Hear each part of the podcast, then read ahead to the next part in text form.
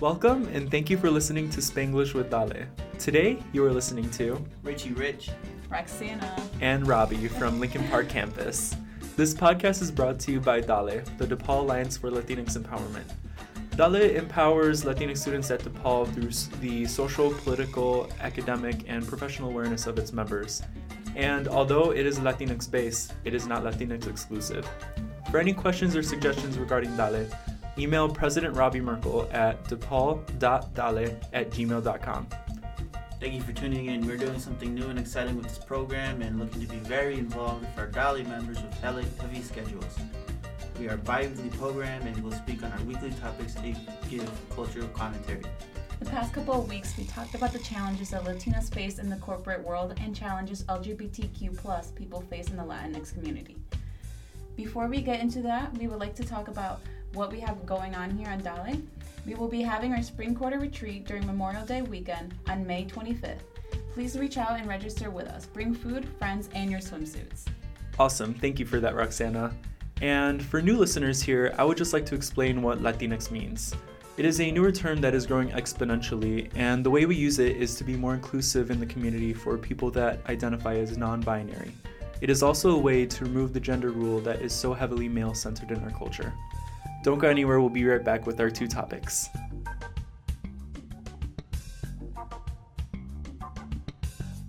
Um, for our first topic, we'll be discussing Latinx women in the business world or like corporate. And so, what we started off with our general bodying, one of was like top five, and one of them that stuck out to me that challenges that Latinx women face is the fact that they're constantly feeling pressure from their workplace and from their family. So I don't know, as like a Latina myself and also someone that's going into business, I can high key relate to this like very well. Because mm-hmm. like I want to succeed in the business world, you know, I'm not coming into DePaul getting a degree for no reason, but also like my parents also have like their traditional kind of thing, you know. So it's I can like account to that and say that it is true. And then also where would be like the workplace, you know, we have there is a lot of things that the workplace tells you you can and can't do. And also as a woman, it's kind of you have a lot more options, so you always have to know which of your options are appropriate. Whereas like a man, you can just go in with like a button up and some nice pants, and then you're good, you know. And so, yeah, the world's changing. More Latino women are going into this, and I don't know. Do you guys think there's a struggle? I don't know. You guys are guys, so. I mean, as men, we can't really like speak on it, which is you know kind of good. Why you know you're presenting this because you know you are a Latina woman, you know, looking to go into yeah. corporate America. Mm-hmm. But I do see that struggle why La- Latinx women might feel that they're being held back by you know family standards, uh, and don't really feel like they're able to pursue their career. Yeah. And you yeah, know, I think there's also like the double standard of sometimes where uh, you're the parent and or like if you know it's your mom, mm-hmm. particularly like both my parents uh, were raised by single mothers, so oh, okay. you know they got to be the breadwinner, but they also got to be the mom, mm-hmm. and also got to be the leader. Yeah. And I think, you know, in a lot of Latin families, mm-hmm. you know, it's always the grandma who's the leader, um, but there's not always that necessary respect for the leader. Yeah. You know, like in my family, it was my dad who was a breadwinner. My mom never had a job. So it's kind of like for me, I never had like a Latina to look up to. So it's kind of like, and also like the whole struggle of moving out of state and coming to DePaul was also hard because my parents are like, no, we want you to stay home. We don't want you to leave. We we want you to like not dorm. We want you to commute every single day, and so that way we can keep you at home. And it's just like, oh well, like I want to go to DePaul. They have a good business program. Mm-hmm. It's in mm-hmm. Chicago. I can get some like dope internships or something. You know, there's a lot more possibilities here, and like they understood that, and it took us like a while for me to convince them to let me come here. Mm-hmm. And also like my dad, he this was where he started his whole life in America also, so he was like, yeah, let's see where she goes because it took me far to himself. So.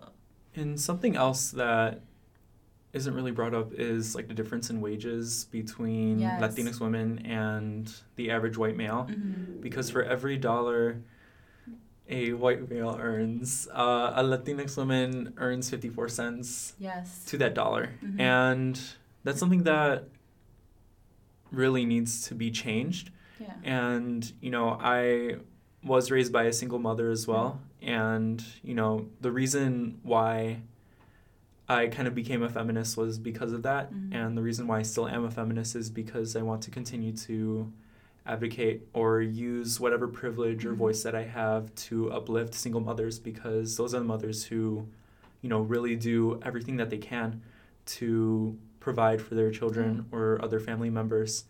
And I feel like that's one of the barriers that stands out the most to me mm-hmm. when it comes to Latinx women in the workforce. Yeah, and you always hear about the woman earning 77 cents. Mm-hmm. That to a male's dollar, that's the white woman ratio, man. Right. Like it took me forever to learn about how much like Latina and Black women are being paid much less than the Lati- than the white woman, and I was like, oh, so this is what white feminism is.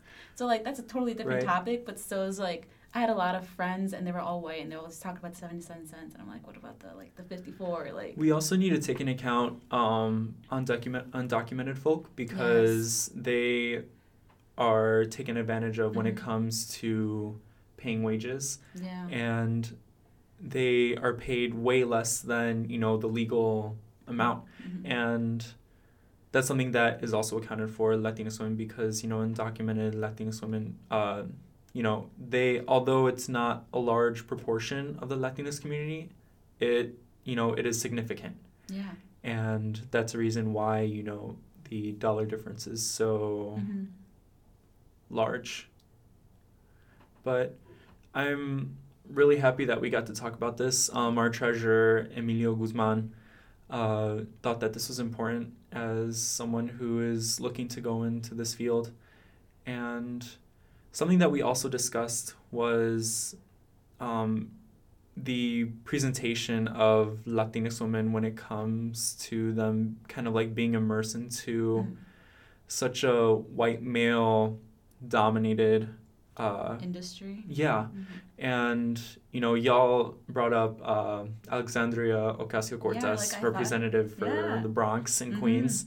Um, did you want to? Yeah, so I thought of her because I don't know. I think she's really cool. Like, have you seen the whole Netflix documentary? Yeah. Watch it. Like, what's it called? Uh, I think it's Taking Back the House or something. I yeah, yeah, yeah. That's what it's check called. It.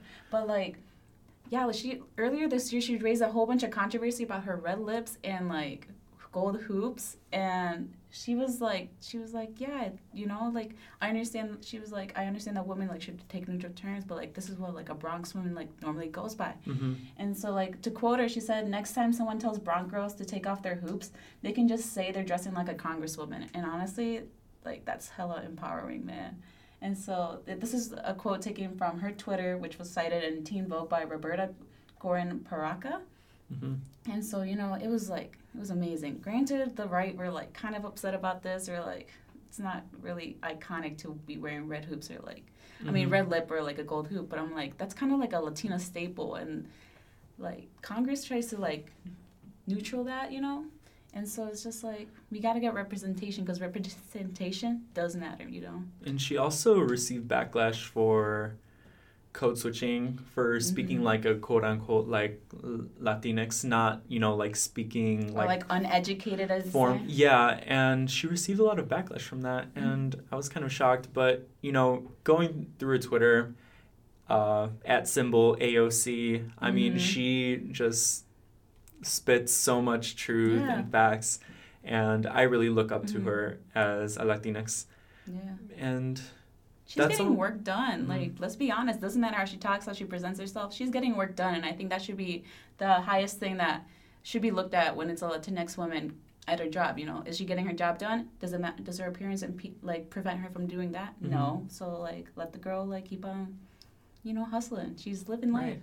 And that's on period love. Mm-hmm. and um, so that's all we have today for our first topic. Uh, we will then be talking about LGBTQ issues within the Latinx community. Don't go anywhere, we'll be right back.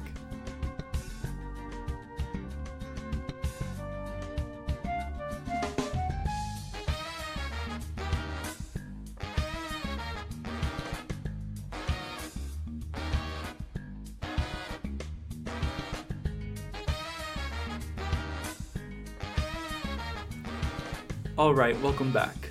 For our second topic, we will be discussing LGBTQ issues within the Latinx community.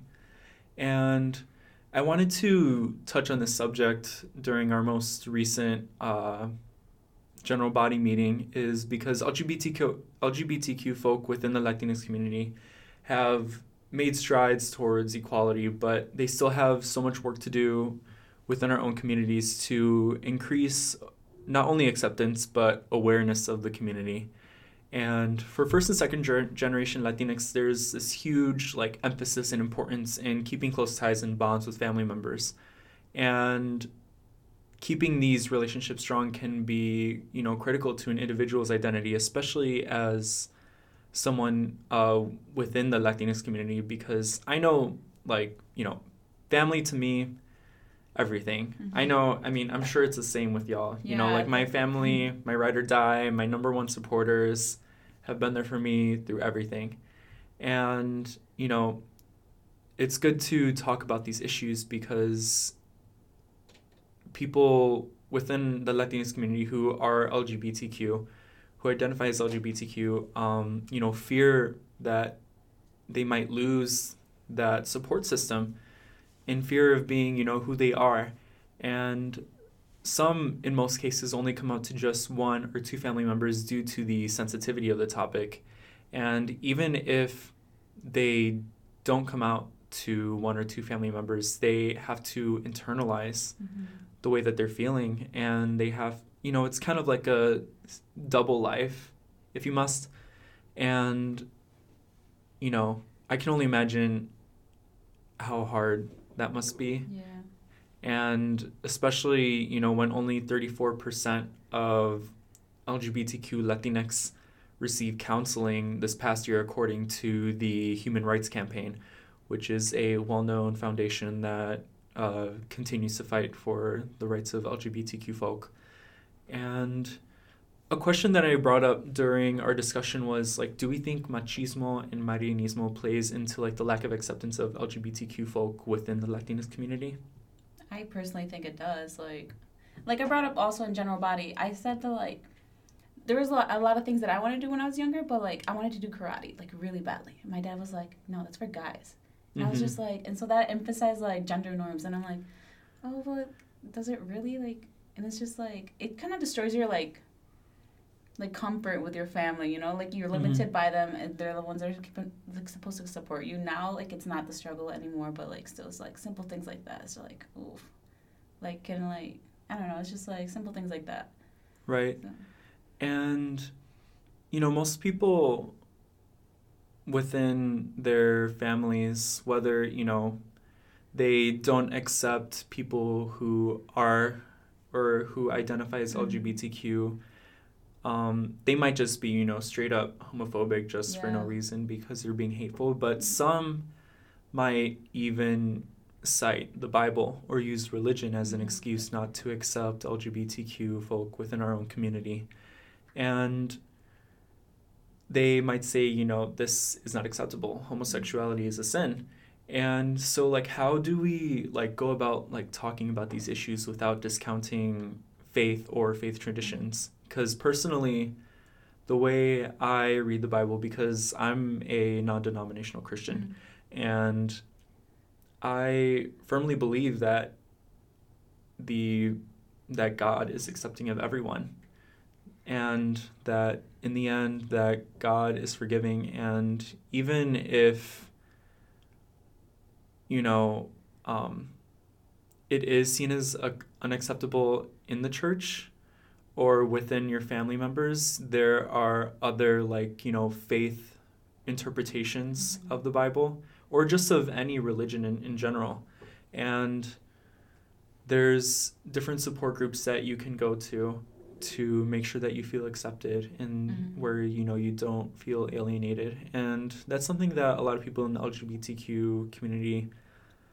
um, that's why they often kind of leave faith because they think you know oh i don't have a place here.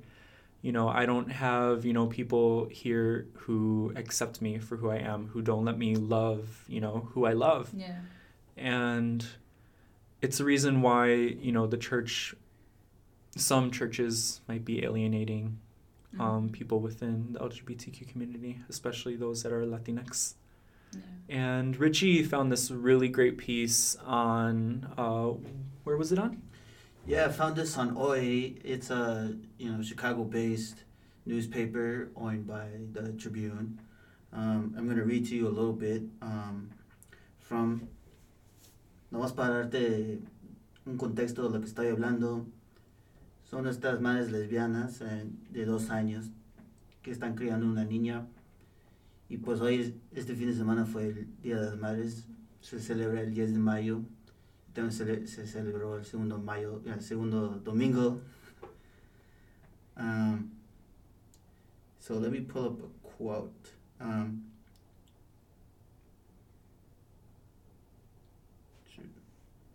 eh, todo ha valido la pena, considera Erika, quien fue la que cargó su hija en su vientre tanto para ella como para Lisette. Este Día de las Madres representa más que una celebración. Es una muestra de su lucha contra las estigmas, discriminación y el odio que aún existe, especialmente entre la comunidad latina contra los homosexuales. Nos sentimos bendecidas y con suerte porque sabemos que no todas las parejas LGBTQ tienen el apoyo de sus familias. Estamos agradecidos, explicó Lisette, la madre de... No, explicó Lisette, la, una de la pareja. And so how do you like interpret that quote? Uh, for me, um, I think it's, um, I I took it like, you know, they know that they're not it's not common for LGBTQ people to be embraced in the land community. And, you know, she says, we feel lucky to have support. Mm-hmm. And, you know, that's something that many straight couples, they don't have to rely on. They don't need to rely on luck when they go to their parents and say, I am a child with, you know, with my spouse. Mm-hmm. Right. And I feel like that's just really inspiring to, you know, see a lesbian couple who is able to have a child and, you know, be able to raise a daughter and, you know, eventually teach a daughter to be accepting of all people because yeah. that's a narrative that really uh, we need to start pushing within our own community.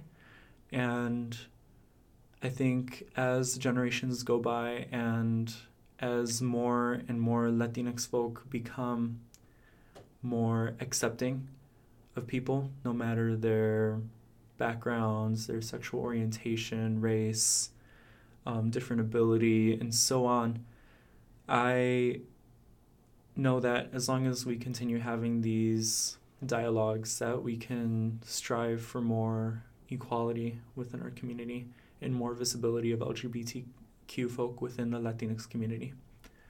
So, thank you for listening to these topics. We really appreciate you listening, and we hope you appreciate our takes on these topics as well. And next up, we will be talking about some things going on within the culture, some current events, so stick around.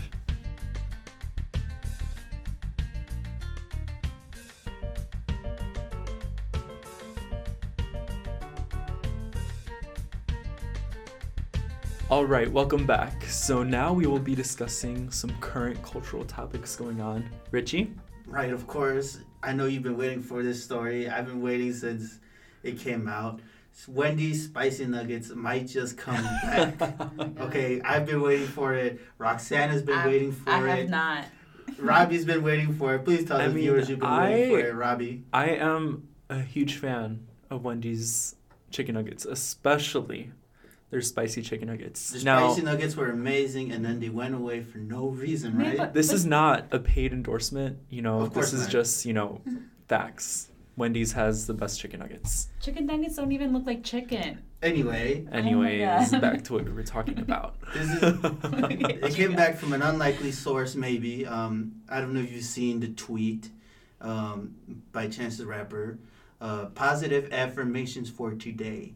I will have a good day. I will succeed today.